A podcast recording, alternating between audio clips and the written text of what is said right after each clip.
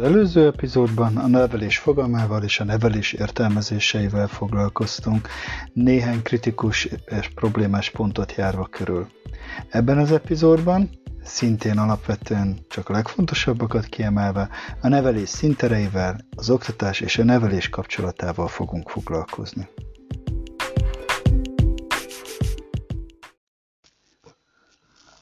A boldog családok mind hasonlók egymáshoz, minden boldogtalan család a maga módján az.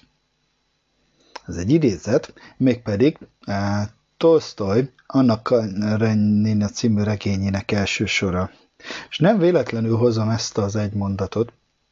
mert hogy uh, ma sokat fogunk beszélni a családról. Ha a nevelés előző epizódban megismert fogalmára gondolunk, amelyet ugye úgy szólt, hogy a nevelés az az emberi kultúra eltadás, akkor könnyen láthatjuk, hogy a nevelés, mint folyamat, az nagyon sok szintéren végbe mehet. Nyilvános tereken, tömegmédiák segítségével ugyanúgy megtörténik, mint mondjuk a popkulturális termékek segítségével, szóval ha a nevelés szintereit akarjuk számba venni, akkor szinte végtelen a lehetőség. Mégis, ha a legfontosabb nevelési szinterekről beszélünk, akkor kettőt biztosan kiszokás emelni. Az egyik a család, a másik pedig az iskola, és az iskolát most itt is a szervezet nevelés intézményeként értelmezve, amely ugye lehet tágabb fogalom, mint konkrétan a mondjuk az alsó tagozat vagy a felső tagozat. Itt a, az epizód első felében tehát egy picit beszéljünk a családról, mint nevelési e, szintéről. Ha a család fogalmát, vagy a családot megemlítem, akkor valószínűleg néhány tipikus fogalom eszükbe fog jutni. Anyu, apa, gyerekek például, vagy szeretet, összetartás, közösség és hasonlók. A családot leggyakrabban a mai közbeszédben férfi és nő önként vállalt életközösségeként szokták értelmezni, amelynek elsődleges szerepe a tagok számára nyújtott a tagok számára nyújtott védelem, a biztonság és a, a, a gazdas, az érzelmi és az anyagi eh, biztonság eh, lehet. Ez a eh, családfogalom nagyon réginek tűnhet, ugyanakkor majd fogok arról beszélni, ezt érdemes óvatosan kezelni. Ugyanis a családokkal kapcsolatban, a család fogalmával kapcsolatban három problémát szeretnék előhozni, vagy lehet, hogy nem is a probléma a legjobb kifejezés, hanem három olyan területet, amelyet érdemes egy kicsit tovább gondolni. És itt most nem fogjuk részletesebben érinteni a családi nevelés jellemzőit, ez majd egy következő epizódnak a témája lesz, szóval magával a családfogalommal és ennek következményeivel fogunk foglalkozni. Az első témakör, amit szeretnék röviden megemlíteni, az a család fogalmának történetisége, vagy történetben ágyazottsága. Ugye, ahogy az előbb is említettem, hogyha a családra gondolunk, mint társadalom, alapvető társadalmi egységre, akkor jellemzően egy kisméretű közösségre gondolunk. Természetesen mai társadalmunkban is vannak nagyon nagy családok, de azért ha végignéznek saját környezetükön, akkor a családot, azt, ahol a nevelés zajlik, azt valószínűleg úgy fogják látni, mint egy kisméretű egység, amelyben jellemzően kettő, maximum három generáció él együtt, ők jellemzően önként vállalják ezt a közösséget, és egymást alapvetően eh, nem csak vérrokoni szálakon, vagy egymáshoz nem csak vérrokoni szálakon kapcsolódnak, hanem mondjuk érzelmi, gazdasági eh, közösségben is eh, vannak, szeretett közösségben is vannak. A családról zajló közbeszédben nagyon gyakran előkerül, hogy a család az egy öröktől létező történeti kategória, családok már régen is léteztek. Az emberek kisméretű életközösségei valóban nagyon régiek, de azt is érdemes elmondani, hogy az a fajta család megközelítés, amelyel a, a mai társadalmunkban dolgozunk, az tulajdonképpen történeti léptékkel viszonylag fiatalnak mondható, nagyjából a 19. században alakul ki, és a polgári társadalomnak, a polgárságnak a család felfogását mm, tükrözi vissza. Ha visszatekintünk a történelemre, akkor azt látjuk, hogy nem az volt az általános, hogy az emberek ilyen kisméretű közösségekben éltek volna, amelyeket a manapság jellemző úgynevezett ilyen nukleáris családok jelentenek. Voltak időszakok, amelyre ez, amelyben voltak hasonló családformák, de főleg itt Kelet-Közép-Európára a többgenerációs, nagy család, nagy háztartás modellje volt jellemző. És a háztartás szót nem véletlen kezelt, kevertem be, mert hogy az angol száz szakirodalom az megköz, megkülönbözteti a family és a household fogalmát. Tulajdonképpen itt a family-t értve az alatt a családfogalom alatt, amelyet az előbb említettünk, a household fogalmával pedig leírva a korábbi hát, háztartás címszóval talán fordítható családformákat. Tudnék, hogy a modern korszakot megelőző időszakban a család, vagy hát a fogalmát nem elsősorban vérokoni közösségként értelmezték, bár nyilván volt szerep a vérokonságnak, hanem az egy családfő uralma alatt, vagy az egy családfő joghatósága alatt álló közösségét értették eh, család alatt. Magyarul nem csak a közvetlen vérrokoni családtagokat, hanem egyébként mondjuk a szolgákat, szolgálókat, bérlőket, ágyrajárókat, cselédeket, és az egyéb a családtól függelmi, vagy a családfőtől függelmi viszonyban lévőket. Ebből következik, hogy alapvetően a, az emberi történelem jelentős részében bár, mondom, még egyszer hangsúlyozom, hogy a vérrokonság és a, az ilyen kötelékek fontos szerepet játszottak ennek a formának a kialakulásában, de a családot elsősorban nem vérrokoni érzelmi egységként tekintették, hanem egyfajta gazdasági, hatalmi szervezetnek vagy egységnek tekintették. Nyilván ez most nagyon leegyszerűsítés egy hosszú problémakörnek, de talán érzékelhető, hogy itt a 18. századtól elindulva, de alapvetően azért leginkább a 19. században eh, kicsúsosodva, eh, bekövetkezik a család fogalmának egy eh, változása. Ennek most nem fog belőlem előtörni a történet, és nem fogok erről a keleténél hosszabban beszélni, de ennek számos következménye volt, például a gyermekek szerepének fölértékelődésé, től kezdve mondjuk a nők szerepének átértékelődéséig, és mondjuk a nők, és ugye itt megint visz főhívnám figyelmet, hogy ez alapvetően a polgári társadalmak, a polgári osztálynak a családmodellje, a nők kivonódása a munkaerőpiacról például egy nagy jellemzője volt ennek. És ez a polgári családmodell lett aztán az, amit a 19. századtól a modern nemzetállamok és a modern nemzetállamokhoz kapcsolódó eh, nacionalista ideológiák a, a családról való közbeszédnek a, a középpontjába emeltek, és ez a családfogalom, tehát ez a nukleáris család eh, lesz az, amely aztán később a családdal foglalkozó különböző tudományterületek, ilyen például persze a pedagógia vagy a pszichológia is, eh, központi fogalmává eh, emelődik. Szóval a családról, ha beszélünk, és a családról, ha hallunk, és a családokat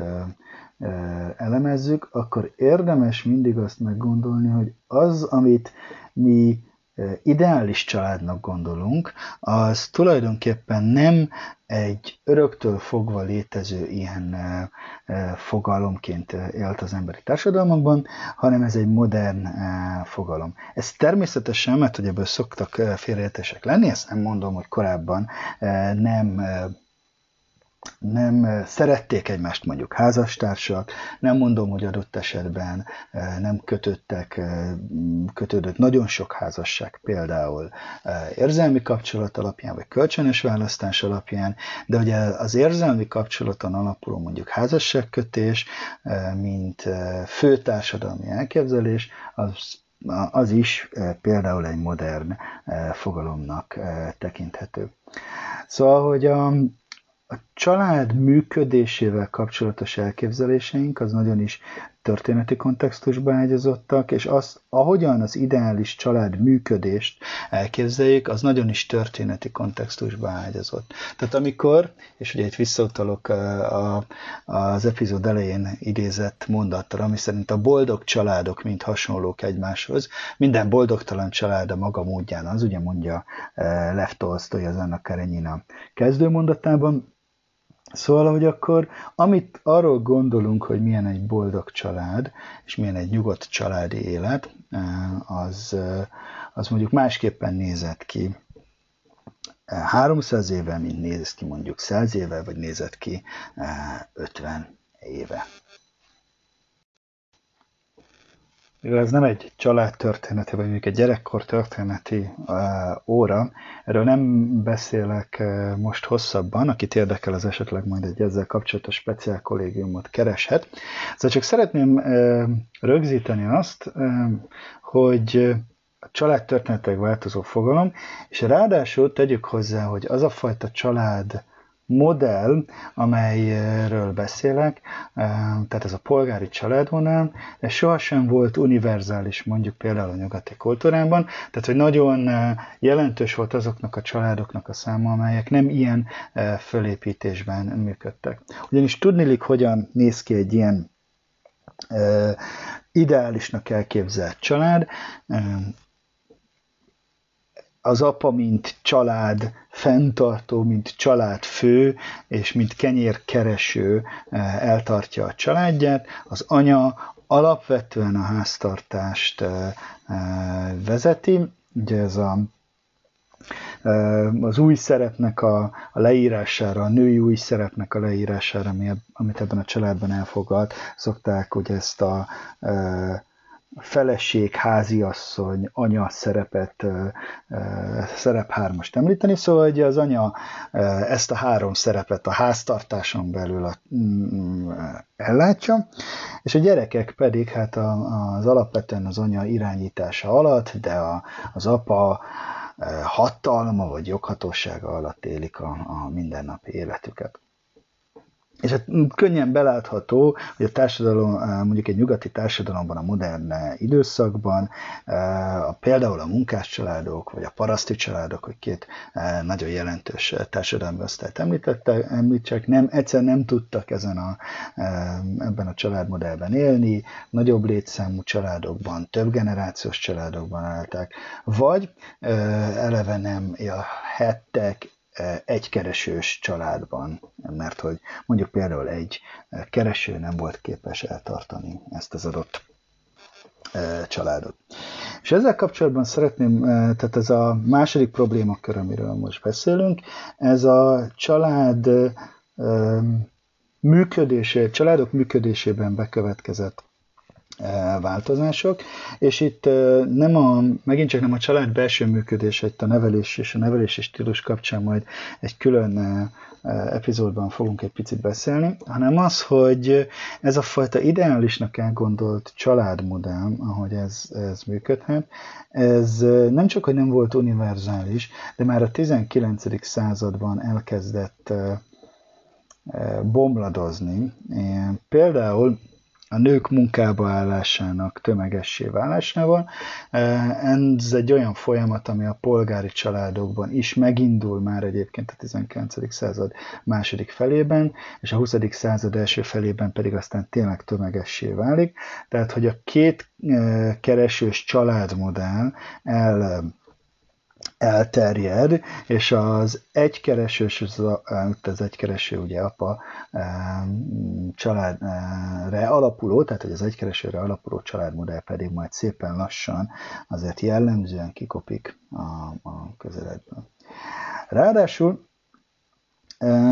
számos társadalmi változás fog még, fogja még a családoknak ezt a, a működés, az ilyen értelemben vett működését befolyásolni. Például a gyermekszám radikális csökkenése, amely oda, oda vezet, hogy a, ma alapvetően már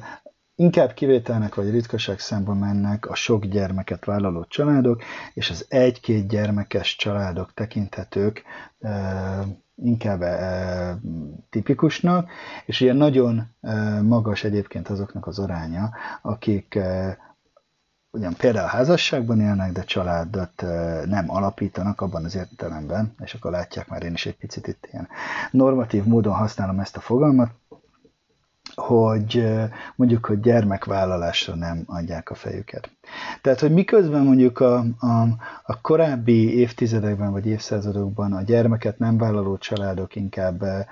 kivételnek számítottak, a modern társadalmunkban nagyon sok család ugye úgy működik, hogy gyermek nélkül tartanak fönt életközösséget. Más kihívások is érik a családokat, és itt megint csak inkább röviden említek ilyeneket. Az egyik, és ezt most itt nem mm, szeretnék belemenni ilyen nagy ideológiai vitákba, de gondoljunk abba bele, hogy önmagában már az sem feltétlenül természetes minden nyugati társadalomban, hogy a, hogy a család az férfi és nő életközössége. Ugye nyilván itt leginkább arról van szó, hogy a család, mint jogi fogalom, az magában foglalja adott esetben a nem eltérő, tehát az azonos nemű párokat, tehát hogy most családjogilag őket egy fogalomnak tekintjük el. De Például gondoljunk a Magyarországra, hogy ugye miközben normának tekintjük a két, két szülős családmodellt. Közben azért azt látjuk, hogy a 20. század második felében, miután a vállások jogi értelemben könnyebbé váltak, jelentősen megnövekedett a vállással végződő házasságoknak a száma, és megnövekedett azoknak a gyerekeknek az aránya, akik nem kétszülős családban élik az életüket, hanem például ugye egyszülős családban, vagy olyan családban, amely ugyan kétszülő, de mondjuk nem, ugye nem két vérszerinti szülőt tartalmaz, hanem mondjuk csak egy vérszerinti szülőt és egy, egy másik szülőt, adott esetben ugye más testvérekkel is, tehát hogy gondoljunk akár erre. Ugye szokták erre, és én ezt nem szeretem ezt a kifejezést, a csonka család kifejezést használni, itt a, mondjuk például az egyszülős családmodell ez, ez jobban leírhatja. De gondoljunk például a munkaerőpiaci változásokra, hogy a a, kétkeresős családmodellen belül is e, már nem feltétlenül igaz az, hogy mondjuk a szülők azok ugyanott dolgoznak, ahol a gyerekek egyébként élnek, tehát hogy mondjuk a, a nézzenek körül a saját környezetükben, biztos nagyon sokat fognak olyat látni, hogy az egyik vagy a másik szülő a gyermekektől távol dolgozik, és éppen azért mondjuk más a tágabb családba tartozó, például nagyszülő eh, neveli a gyermeket. Szóval, hogy amikor család fogalmáról beszélünk, akkor nem csak a történet beágyazottságát kell e, hangsúlyozni, hanem azt is, hogy a család, mint egység, az ma is nagyon sok változáson megy keresztül, és érdemes azon is elgondolkodni, hogy milyen egyéb családformák lehetnek a normának vagy a standardnek tekintett kétszülős, kétkeresős családmodellen kívül. Joga kérdezhetik persze, hogy miért kérem azt, hogy kicsit gondolkodjanak a családfogalom történetiségén, vagy a családformák változásán. Egyébként ez, ezekről valószínűleg például szociológia kurzusokon sokkal-sokkal bővebben lesz szó. Furcsának tűnhet, mert hogyha nevelés, család és intézményes nevelés, oktatás, iskola fogalmát szoktok egymáshoz illeszteni, akkor leginkább a, a különböző szinterek közötti együttműködés, párbeszéd, eh, felelősség megosztás szokott szóba kerülni, és erre fogok is majd utalni egy kicsit később. Azonban, azonban egy másik kérdést emelnék most itt ki, és ez lenne az a harmadik, amit ígértem az elején. Ez pedig az, hogy a, a milyen szerepe lehet vajon az intézményes nevelésnek a gyermekeknek és a, általában a társadalomnak a családról alkotott fogalmának alakulásában és formálásában. Tudnilik, ebbe talán kevésbé gondolunk bele, hogy az iskola nagyon sok tekintetben formálja azt, hogy a gyerekek mit gondolnak a családról, és itt nem csak, bocsánat, nem csak abban az értelemben, hogy mit tanulnak explicit módon, és hát rengeteg mindent tanulnak, akár alsóban, akár felsőben explicit módon a családról, hanem azt is, hogy milyen minták jelennek meg az intézményes nevelés során a gyerekek előtt. És a, a nyilvánvaló tartalmak, ahogy említettem, mindenhol megjelennek, hogyha megnézzük mondjuk a nemzeti alaptantervet, vagy a, a kerettanterveket, akkor azt látják, hogy akár alsó tagozaton tényleg, akár felső tagozaton kifejezetten kell tanulni a családról, a család működéséről, a család formákról. És ha megnézzük, hogy milyen családokról kell tanulni, akkor bizony azt látják, hogy, vagy azt fogják látni, hogy alapvetően erről a hát hagyományosnak gondolt, bár ezt most picit körbejártok, hogy ezt óvatosan kell kezelni, szóval ennek a hagyományosnak gondolt, kétszülős, kétkeresős, a hagyományos nemi szerepekre épülő családmodellről fognak tanulni a gyerekek, tehát anyáról, apáról, az ők közöttük lévő kapcsolatról, az ő munkamegosztásokról fognak leginkább tanulni. Persze fel szokták vetni a hallgatók, amikor ilyen kérdéssel kell foglalkozunk, hogy na de hát mi baj van ezzel, és hát természetesen el szoktam mondani, hogy ez önmagában ezzel az égvilágon semmi. Ugyanakkor két szempont miatt érdemes, például majd önöknek, mint leendő pedagógusoknak, némiképp árnyaltabban kezelni a kérdést, és ha, ha a, az olvasókönyvekben, vagy a tananyagban csak az ilyen családformák jelennek meg, akkor is mutatni alternatívákat. És miért mondom ezt? Az egyik, az egyik, amiért mondom, hogy az önök csoportjába, osztályába is számos olyan gyerek fog járni, aki nem ebből a két szülős, kétkeresős családmodellből fog érkezni. Azt gondolom, hogy nagyon fontos, hogy önök, mint leendő pedagógusok, mintát mutassanak nekik, olyan mintát, amivel ők is azonosulni tudnak, és azt is, meg, hogy meg tudják mutatni, hogy hát a családformák színesek, sokfélék, nem rosszabb vagy jobb az egyik, mint a másik, nem diszfunkcionális, csak önmagában attól egy család, hogy mondjuk egy szülős család. Tehát, hogy fölkínáljuk azokat az azonosulási lehetőségeket, hogy a gyerekek saját élethelyzetük földolgozására, a saját élethelyzetük megoldására, végiggondolására kapjanak példákat és lehetőségeket. És ugye erre szokták azt mondani, hogy a reprezentáció számít, vagy representation matters, ugye, ahogy az angol mondja, tehát, hogy nagyon fontos, hogy azok a gyerekek is reprezentálódjanak, akik nem a standardbe tartozó családból jönnek. De a reprezentáció nem csak nekik fontos, és ez a másik része a gondolatomnak, hanem azoknak is, akik egyébként a standard családból jönnek, de jó, ha látják azt, hogy az, ami náluk standardnek számít, az tulajdonképpen egy a lehetséges családformák közül. Valószínűleg egy jól működő családforma, hogyha az belül egyébként jól működik, de a család lehet másképpen is funkcionál, és a család lehet másképpen is jól működő, a család biztonság, szeretetadó eh, funkciója, védelmező funkciója, vagy például a gazdasági funkciója, az sokféle eh, konstrukcióban megvalósulhat. Szóval egy nagyon fontos kérdés, és nyilván a, a gyakorlat szempontjából nagyon fontos kérdés, hogy hogyan működnek e, együtt a családok és mondjuk a szervezetnevelés. E, itt most azért hoztam ezt föl, mert ez egy talán kevésbé végig gondolt aspektusa a család és az iskola kapcsolatának, hogy önök, mint leendő pedagógusok, például mit tehetnek azért, hogy a gyerekeknek a családról e, alkotott gondolkodása az leképezze a, a körülöttünk lévő színes világot, és kapaszkodókat, reprezentációkat nyújtson, nyújtson minél többféle e, gyermek számára.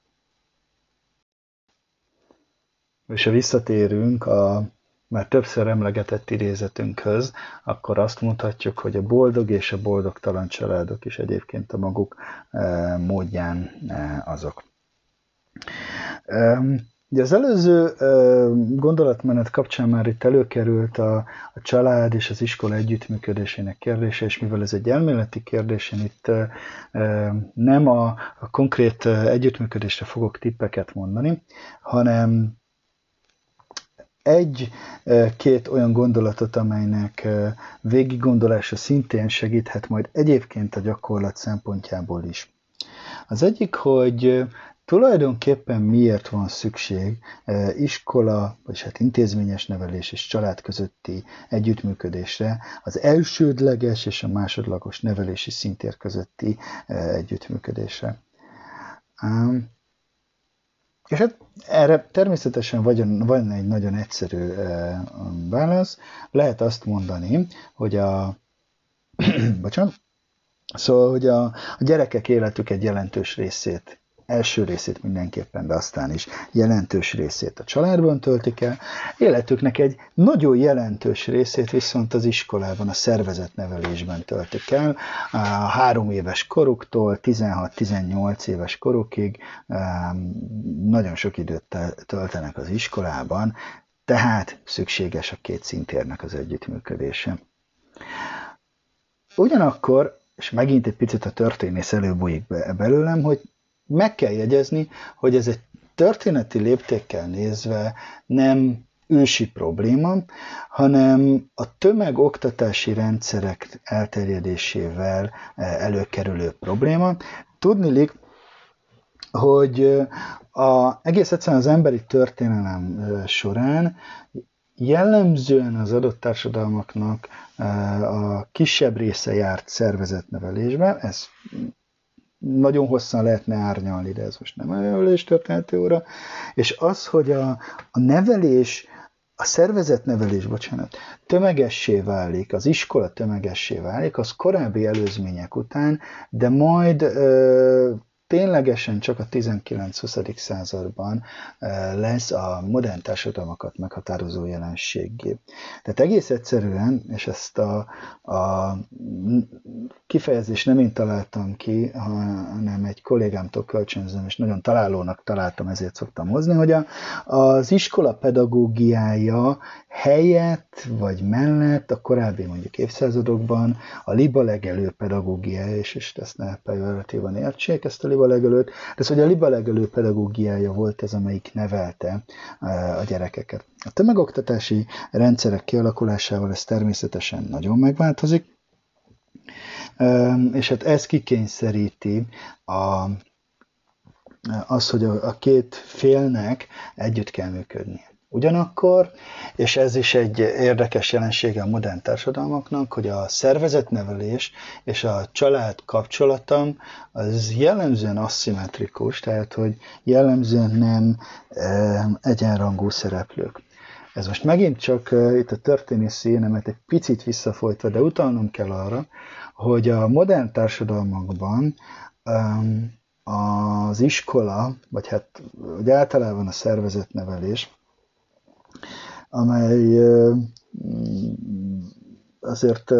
itt leginkább a, a népoktatást és a tömegoktatásnak ezeket tényleg az iskolaszerű formáit jelenti. Átveszi azokat a szerepeket, amelyeket a neveléssel, az értékformálással, a norma átadással kapcsolatban más társadalmi rendszerek töltöttek be, más társadalmi szervezetek töltöttek be korábban. A nyugati szakirodalom viszonylag hosszasan tárgyalja, hogy a nevelés és a társadalmilag értelmezett norma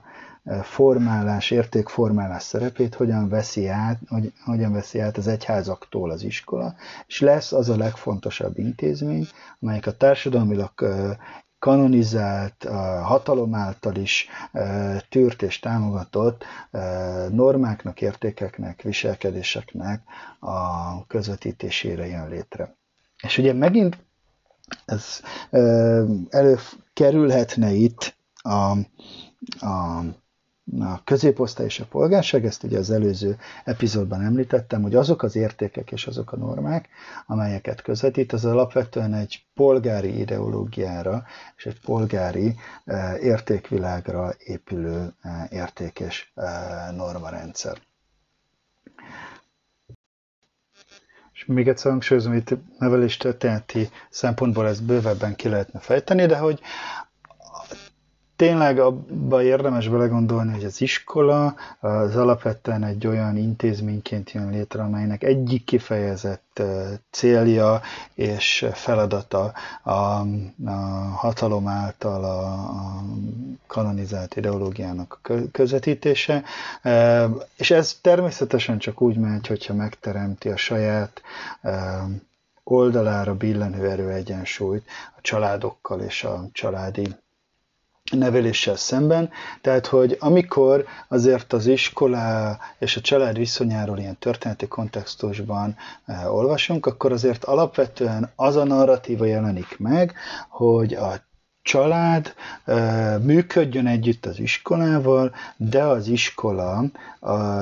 alapvetően az, amelyik jobban tudja, hogy hogyan kellene nevelni, vagy mik azok az értékek, mik azok a viselkedés formák, normák, amelyekre egyébként a gyermeket nevelni kellene. Tehát, hogy a, és itt most természetesen nem az egyes pedagógusról beszélek, hogy ő gondolja ezt, hanem hogy hogyan gondolkodik mondjuk a, az iskola rendszer úgy általában önmagából, önmagáról, hogyan gondolkodik a hatalom, a, hogyan gondolkodnak az államok az iskoláról. Tehát, hogy a, és hogy egy kicsit megnézzük, és ez egy nagyon messzire elvezető téma lehetne, akkor tulajdonképpen a, a, az iskolák válságának, az iskola rendszerek jelenkori válságának egyik fontos oka, hogy ezt a fajta hatalmi töbletet, amelyet természetes módon magának vindikál, magának jogosít az iskola rendszer, ezt a társadalom és a szülők azok már nem feltétlenül fogadják el, hanem megkérdőjelezik, tehát hogy van egy ilyen van egy ilyen felborulása ennek a, hat, a hagyományos hatalmi egyensúlytalanságnak. Tehát amikor a szülők nem tisztelik az iskolát, vagy a, a tanulás az iskola már nem értik, akkor a mögött ezek a, az a folyamat van, az a társadalmi folyamat van, hogy tulajdonképpen az iskola számára kedvezően alakuló erőviszonyok család és oktatás között azok felborulóban vannak, vagy hát akár már föl is borultak.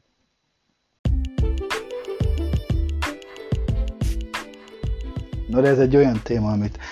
inkább nevelés történet előadáson eh, lehetne talán bővebben kifejteni, így csak föl szerettem volna hívni rá a figyelmet, mint ahogy föl szerettem volna hívni a figyelmet néhány olyan eh, témára, pontra, eh, itt a nevelés szintereivel, az oktatás és a nevelés kapcsolatával kapcsolatban, amelyek földolgozandó irodalomban talán kevésbé hangsúlyosan jelennek meg. A következő részben folytatjuk a család témáját, majd a családi élet, a családi nevelés néhány jellemzőjével fogunk foglalkozni. Addig is minden jót viszont hallásra!